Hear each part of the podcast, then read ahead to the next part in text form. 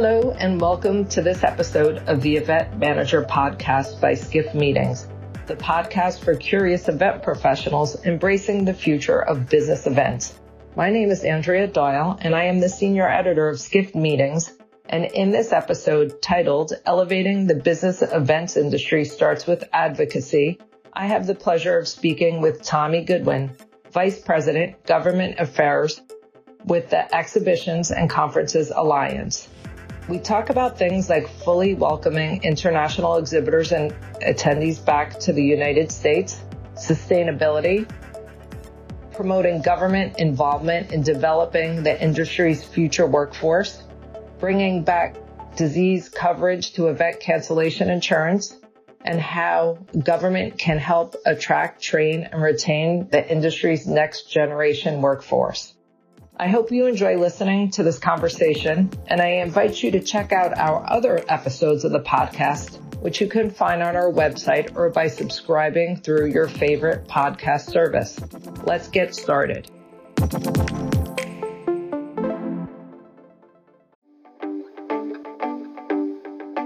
And now for a word from our sponsors, PHL Life Sciences, a division of the Philadelphia Convention and Visitors Bureau. Host your convention or trade show in Philadelphia, one of America's leading life sciences hubs. PHL Life Sciences, the first and only CVB division of its kind, will connect you to the professionals at the forefront of your industry and to a culture you can only find in Philadelphia. A city known for its rich history that's forging a bright future, Philadelphia challenges the expected and defies convention. A world of discovery is waiting. Visit phlife.com to learn more.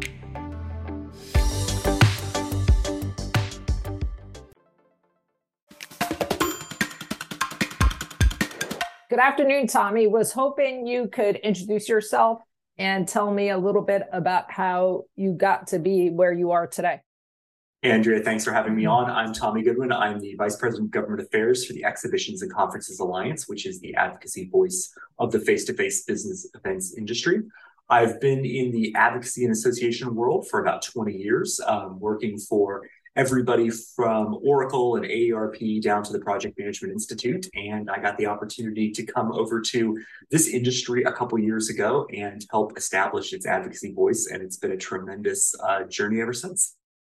And did you um, join during the pandemic, pre-pandemic, post-pandemic? I did. So ECA is very interesting. We're uh, we're a bit of a pandemic baby. We were uh, we were formally established in February of 2021, so kind of right during the cusp of things beginning to open up again. Um, we were preceded by a group called the Go Live Together Coalition that got started right at the beginning of the pandemic. But yes, so we have uh, my my entire experience uh, in the face to face business events world has been uh, unfortunately uh, during and post pandemic, but we seem to be on the rise again, which is good news. All right, great. How how do you explain to friends and family what you do? Oh goodness, that's a tough one. Uh, what what I explained to, to the people in my world about what I do is, you know, I help organizations and groups of individuals have conversations with government. And that can be, you know, a, a, mayor, it can be a city council, it can be the US Congress, it can be the UN. It's all about trying to connect people to their public policymakers and their elected officials and help them try to have productive conversations where they're getting their point of view across. And so that's what I do. It's kind of a, it's kind of education, almost like a school teacher, but on kind of a one-on-one basis with some uh, much more unruly students than uh, the average school teacher has to deal with. Wow. So, um, you said your your the organization was established in early 2021, and you've been supporting the recovery and advancement of the face-to-face business events industry. Can you um, explain to us a little bit about what your biggest accomplishments have been in this role? Yeah, and it's so interesting to take a look back two years ago when you're thinking about when I joined. I think at that point in time, you could have an event with 250 people in the same location in three states. So this was uh, at the uh, at the really apex of the lockdowns, and so you know one of our first goals at ECA was we were trying to reopen business events for folks nationwide. And you know, within six months of ECA coming around, all 50 states were reopened uh, for large scale events. Um, we led some campaigns in Nevada, New York, California, Illinois to make sure that some of the big destinations for events were reopened again. And then we pivoted toward really championing the industry's relief and recovery efforts. So, you know, trying to do what we could to secure financial support for the industry. And, you know, I'm happy to say, you know, through our advocacy, you know, our small businesses and other key stakeholders uh, wound up getting more than $800 million uh, in federal support, both uh, directly from Congress and through uh, states and cities and money that was passed down from Washington, D.C. So we were definitely uh, effective in helping them um, get some of the relief that they needed to get to the other side of the pandemic. Now, there were some other areas that we pushed. You know, we were trying to separate, you know, put together a separate hard hit industries relief fund that would have been about $13 billion for, you know, industry, small businesses and others that unfortunately didn't get across the finish line. But, you know, we had bills introduced in Congress that would have restored all kinds of benefits, set up grant programs, and do more to help with that recovery. So that was huge for us. And then since then, we've really been focused on a couple of different things. One of them is really trying to bring back our international visitors, our international attendees and exhibitors, which is such a huge part of the US industry. Um, you know, we were front and center in trying to get rid of the country specific travel bans uh, that existed in 2021 um, you're making sure that all the vaccines were included so that people from all over the world can come back, working on getting rid of some of the duplicative testing that was keeping folks coming back. And now we're really focused on dealing with some of the visa problems that folks in countries like Mexico, and Brazil, and India are experiencing, where it takes, you know, from a year to two years just to get a visa interview appointment. And those are folks that can't come back to events. And it's really um, kind of one of the road bumps that uh, still exist in our industry and then just working to you know identify and help overcome some of the barriers that were identified during the pandemic for the industry. You know, we can't get communicable disease coverage and event cancellation insurance anymore. Talking to policymakers about how we do that, trying to help educate um, our elected officials on the industry sustainability journey, you know, through net zero carbon events and you know all the efforts that we're doing to uh, create a greener and more sustainable industry. And then thinking about you know, some of our workforce issues. You know, I think the workforce has been a big challenge for the industry. So talking about that. So we've gotten quite a bit done, but uh, there's always uh, there's always going to be more to do, and that's uh, that's kind of where I come in and help to uh, carry the industry's voice forward. Okay, great. So, um, where you mentioned the visa issues, and I mean, it is hard to believe that a year to two years to get a visa appointment. That's not even actually a visa. Um, are you making any inroads with helping to improve this situation? We have. This is one of the more challenging policy issues that I think impacts the industry because on some of the things that we just talked about, it was a matter of getting a bill signed or getting someone to, you know, put together an executive order to open back up. This is more of an administrative capacity issue. We've got some serious staffing problems at embassies and consulates around the world. We've got giant backlogs of visas that go all the way back to the beginning of the pandemic when the US stopped processing them, but still kept taking applications. And so what we have been supporting and what we've been recommending is you know a series of steps that would help accelerate that process. We've got some countries that the situation is pretty bad in. You know, India's a couple years, Mexico's a year right now. How do we focus on those specific areas where we know a lot of our attendees and exhibitors come from? Mm-hmm. And then how do we then think about, okay, once we get rid of the backlogs, how do we make things more efficient and more effective going forward? And one of the ideas that we've consistently put forward is for show organizers who have large international contingents, think of a consumer electronics show type of effort, you know, can they begin collecting data during the registration process that they could then turn over to the State Department and do batch visa processing? mm-hmm. to you know begin to streamline things on the State Department's end, but maybe four, six months ahead of time, pump that information over, and then let the process begin. Maybe do some dedicated days where we're just doing you know visitor visa, business visa interviews instead of all the other visas that embassies and consulates deal with. How can we just make the process more efficient? Now, the good news so far is that with China reopening, the numbers in China look really good around visa processing. And so we're hoping this is going to be the harbinger of some improvements to come. Okay, great. Because China has been key to the industry seeing a full comeback. When oh, ab- absolutely. And, you know, we're very heartened that in most embassies and consulates, it's less than a month to get a visa appointment. And that's good news. That's about what it should be. And as long as the continued attention on that market state continues to focus on it the way that it should, we should be in a situation where we see the regular return of Chinese attendees and exhibitors this year, which can only help the industry's recovery. Okay. So you see that back to where it was in 2019 this year, in 2023?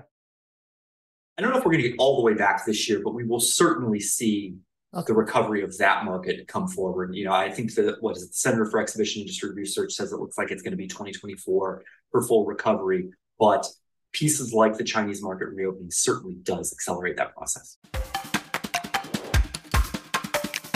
Are you ready to celebrate your successes in the world of meetings and events? The Skift Meetings Awards are back for 2024, recognizing the most innovative business events companies across 15 categories, and we want you to be a part of it. Winners will feature on Skift Meetings, sending a clear signal to events professionals around the world that these are partners they can rely on. The final deadline for submissions is June 11th. We encourage you to start your submission today to secure the best entry rates. For more information and to start your submission, head to live.skift.com. you had mentioned um, bringing back um, disease coverage to event cancellation insurance. So that um, changed during the pandemic, didn't it? When that became it, it, yeah. something that's not insured. It did. I think there were a lot of responsible organizers, both for profit and associations, who took out communicable disease coverage on their event cancellation insurance, and in many cases, sustained them through the pandemic and really prevented some of those large scale um, you know, workforce reductions and other, you know, kind of mission depleting activities that we saw. Seems I have some that didn't. But as a result of those payouts, um, you know, unfortunately, no insurers left in the industry are writing communicable disease coverage in event cancellation insurance right now. The market has just totally collapsed. And the closest thing I can compare it to is if you remember after 9 11, where you couldn't get terrorism insurance. Right. Like no insurer would, you know, write terrorism insurance. The market fell apart, and the government ultimately stepped in. Washington D.C. stepped in and created something called the Terrorism Risk Insurance Act, and it basically required insurers to write terrorism coverage again in exchange for the government backstopping future losses. Basically, piled up money over time so that if anything did happen, the government would pay a substantial part of those claims. And you know, 20 years later, that has never been touched. It's actually made the government quite a bit of money. And if you go anywhere right now, any insurer, any property and casualty insurer in America would be happy to write you a terrorism rider on whatever policy you have. What we think, and what a variety of other policyholders, ranging from entertainment companies to insurers to or, um, you know real estate companies, associations, is can we do something like that for pandemic? Can we create a public private partnership where the government agrees to step in and backstop potential future losses in exchange for the insurance companies coming back to the market? And you know not only doing the um, you know the, the event cancellation insurance but things like business interruption insurance. How can you create kind of a private public version of the paycheck protection program that puts private capital in kind of lessens some of the potential losses on all sides and create something that you know the stakeholders in our industry, you know, particularly our small businesses, can afford and would bring in to you know become responsible stewards of their shows. That's what we're looking for. Um, that's going to require a bipartisan solution out of Congress. That's going to be something that you know every side's probably going to need to give a little. And I think we've seen some of that over the last couple of years. I think politically, hopefully, we'll see more of it going forward. But there's a group of senators uh, in the uh, in the U.S. Senate uh, both Republicans and Democrats who have been working together on this. And we're hoping to see a proposal soon and begin talking to Congress about why this is so important to the industry's recovery.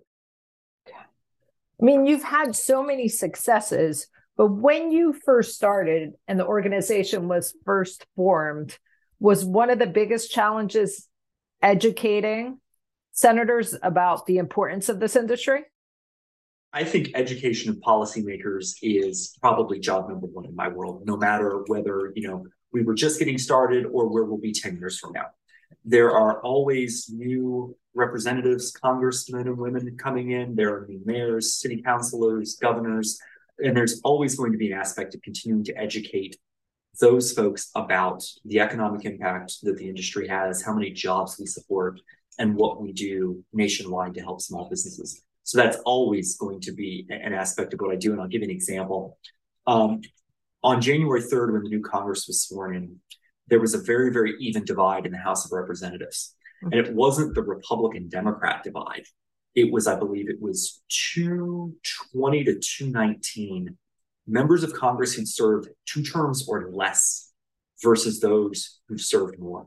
Wow. And you think about all those new, I believe this year it's 82 new members of Congress coming in who may not know the impact of the industry, may not know how many folks are employed in the industry in their district or state.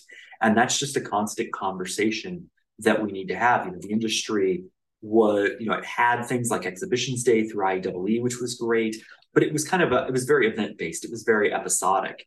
And you know, unfortunately, in this world, you know, as as, policymaking moves on, this is really a 24/7, 365 type of business. And so that's kind of where I come in and being the, the representative here in DC, channeling the voices of you and all the listeners and everybody else in the industry to keep that education process really constantly and really ongoing.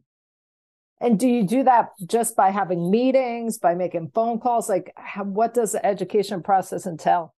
It's it's meetings, it's phone calls, it's Zooms. Um, we will host briefings um, for congressional staff and members to just provide overviews of what we're doing. One of the things that we've done and we'd like to do more of is bringing policymakers out to the shows themselves letting them see, you know, I, I think probably most mayors and most members of Congress have, you know, been brought up on stage in front of a big crowd and thanked or, you know, they give the welcome. But um, we like to bring them, you know, the day before the show starts. Let them see what the show floor looks like. Let them see behind the scenes. Let them see how many people are working on creating these amazing traveling circuses that come to town and letting them sort of make the connection of okay, so we've got the caterers here, we've got the booth builders here, look at all these contractors, all these labor folks, and begin to really understand and take hold of what the industry means to them. So it, it works in a lot of different ways. It also works, you know, on the, the opportunities we have to bring folks in the industry uh, here to Washington, D.C. to talk to their uh, folks like we do every year on Legislative Action Day, um, which is something that we host every June. And so there are lots of different opportunities uh, to continue the education process that you know either I'm part of or that I get to bring folks in to uh, to participate in. And it was just um, announced today that your legislative day is going to be live and in person, isn't it? We are going to be live in person. I, you know, for for the face to face business events industry, I don't know that we can do it any other way, but um, we're very excited to bring people back together. It's going to be uh, June one this year in Washington D.C. And it'll be nice to get people back together. I think the last in person one was done was Exhibitions Day back in 2019. And we really wanted to bring people back in in 2022 as things reopened. But um, the US Capitol was one of the uh, places that was much more slowly reopened, um, not only for some of the public health, but some of the security concerns. And so the US Capitol actually just reopened uh, this month. So we've just got the green flag to be able to do it. So we're looking forward to bringing people uh, back together here in DC on June 1st. And what will that day look like? Can you give us a sneak peek?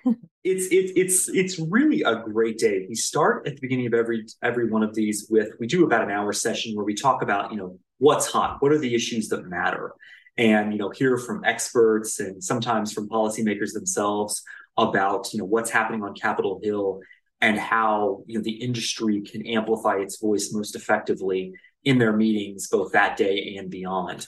And then we'll bring everybody up to capitol hill. We give everybody some schedules and we let them walk around the halls of the uh, house office buildings and the senate office buildings and get to meet with folks from their state and talk about you know not only what the impact in, of the industries in their state and let them tell their stories of you know the shows that they have and the folks they employ and kind of what the benefit is but also about some of the priority issues. So, like the communicable disease coverage we just talked about, like the visa issues. And that way, the, the members of Congress and their staff can hear directly from the folks who vote for it, right from their constituents about what the impact is.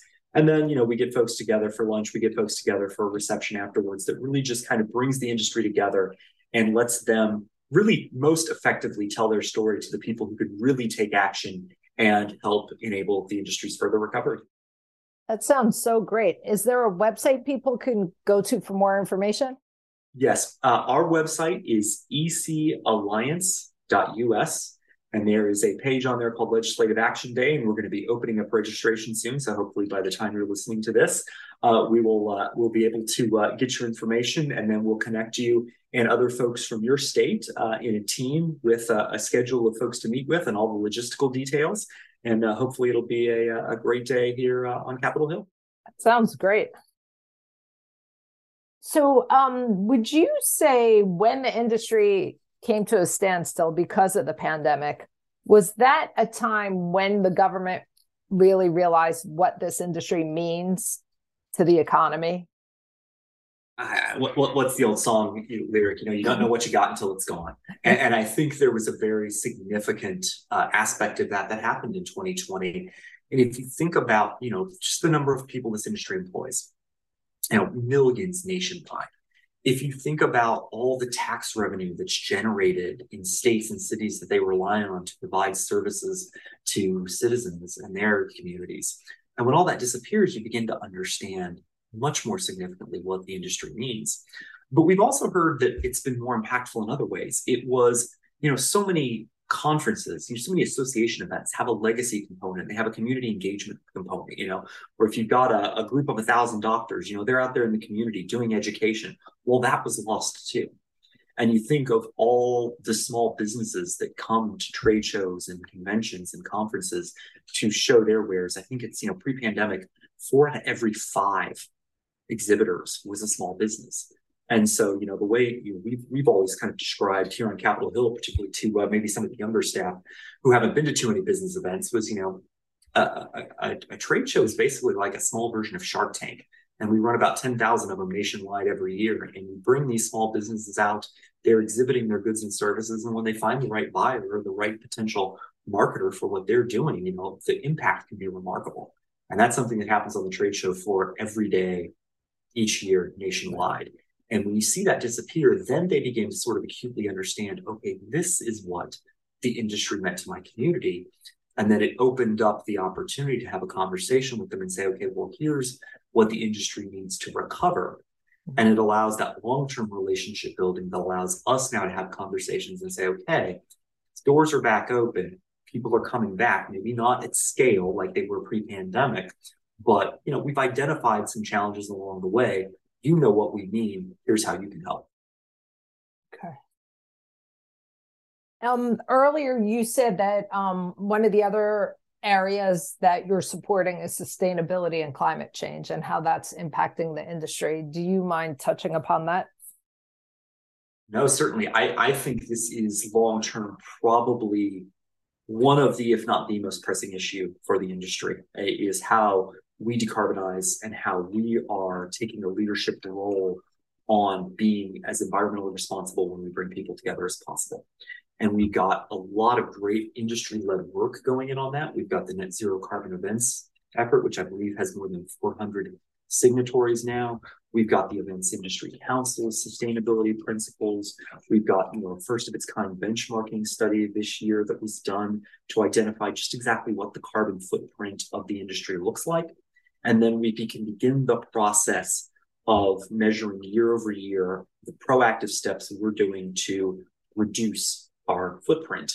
And so, really, we at ECA are here to support those industry efforts. And we want to encourage the public sector to take a proactive role in supporting those efforts. You know, we really want these industry led approaches that create a more sustainable, a more socially impactful industry to take hold. Now, at the same time, you know, from time to time, there are some very well intentioned um, regulations, proposed laws, bills that are put forward that may not be aligned with the industry's vision on sustainability. And when that happens, you know, we go into education mode, like we were talking about earlier, saying, okay, maybe this isn't the right path to net zero. How about doing something like this instead? And educating them to make sure that, you know, no matter how well intentioned a piece of legislation or regulation is, if where the rubber meets the road, it doesn't create the impact that it's intended, it can be more of a roadblock and less of an enabler. And we also want to make sure that, you know, we're really making sure the environmental aims and what the industry can deliver on are in balance. And um, you had said another one of your um, efforts is around staffing and how to attract, train, and retain the industry's next generation workforce. How how do you envision that happening? you know, I think this is more of a longer term uh, agenda item for us because, you know, I don't know about you, but I don't think I've had a conversation with anybody in the industry over the last, you know, six months, nine months, a year where workforce hasn't been front and center and that staffing concerns haven't been a very pressing need for, you know, whomever, you know, whether they be contractor, show organizer, exhibitor, what have you. And, you know, if you trace back to the beginning of the pandemic, you know, we lost a lot of great people out of this industry. There were a lot of people who lost their roles in the industry as things shut down and never came back. Right. They went to do a whole variety of other things. And you know, the industry has been working very, very hard to backfill those roles. But what it's done is it's created this kind of hole at the top of the funnel where we really need people to come in at all, you know, across all different professions, across all different aspects of the sector, and begin to build their career here you know, I've only been part of the industry a couple of years, but I, I'm pretty sure that nobody, when they were in high school or you know middle school, thinking about what they wanted to be grow up, hey, you know, had thought about, you know, I'm going to be in the trade show industry. I'm going to be in the event sector. I think it's something we've all kind of come to organically.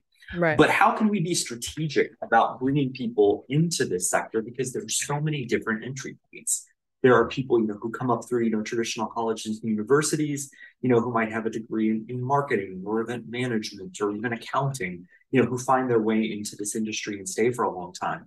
There are also opportunities for folks, you know, without a four-year degree. There are lots of opportunities for folks on the technology side, on the experiential design side, on the contractor side, who can come into this industry, make a great living, have a very exciting career that don't necessarily follow some of the traditional educational paths. So we've got this whole wide possibility of people we can bring into the industry. And what we want to do as ECA is look at what the industry is doing identify what's successful, identify where there are great partnerships, identify where there has been government support previously, whether that's at the local level, the state level, the national level, wherever, and highlight those for the policymaking community and say, these are the kinds of things that can be replicated, they can be scaled, and they can bring a whole variety of this future workforce into an industry that is growing and thriving and can provide them a great middle class life and career for decades. That's what we want to be able to do. Um, unfortunately, here in Washington, D.C., a lot of the bills and the laws and the authorizations that define kind of those partnerships and how the government funds, you know, different educational institutions have been expired for years. Mm-hmm. And so, you know, we need to find, you know, that bipartisan consensus we talked about earlier, finding some more of that. And when those conversations happen in the education realm, we want to be front and center because we think we've got something that we can offer to folks who are looking for their career that um, is is pretty unique and pretty exciting. We want to be able to uh, to hopefully steer people into that profession, you know, however they come in. Are you surprised that this is a byproduct of the pandemic, the staffing shortages? You know, I, I, don't necessarily know that the staffing shortages are industry specific. I think when you talk to people across a whole variety of industries, I think, you know, this this was something that really shook the ant farm and it created new paths for people. You know, I don't think people would have thought, you know, of working from home in certain industries, and now it's just the norm. People are looking for opportunities. I think, you know, the technology and the way that we rely on it now has taken away a lot of the geographical constraints we used to have. And so that those kinds of structural changes are going to create, you know, a variety of disparate impacts, you know, across the board. Um, I don't know that we're necessarily that much different in the events industry than anywhere else. But I do think we've got, you know, because it touches so many different functions and mm-hmm. so many different parts, you know, that are required, that, you know, whole great symphony that comes together and creates an event. I think we see it more discreetly in certain areas because we just cover so much waterfront, as opposed to, you know, a law firm might be short a lawyer or two, or an accounting firm might be short a few accountants. We see it across all the different functions. But I don't know that we're necessarily better or worse off than other industries. But I do think we've got a good story to tell and a good offering for you. Okay. So you've been in the industry for a few years, and I love what you just said. It's a great symphony that comes together to create an event. What were you most surprised by joining this industry?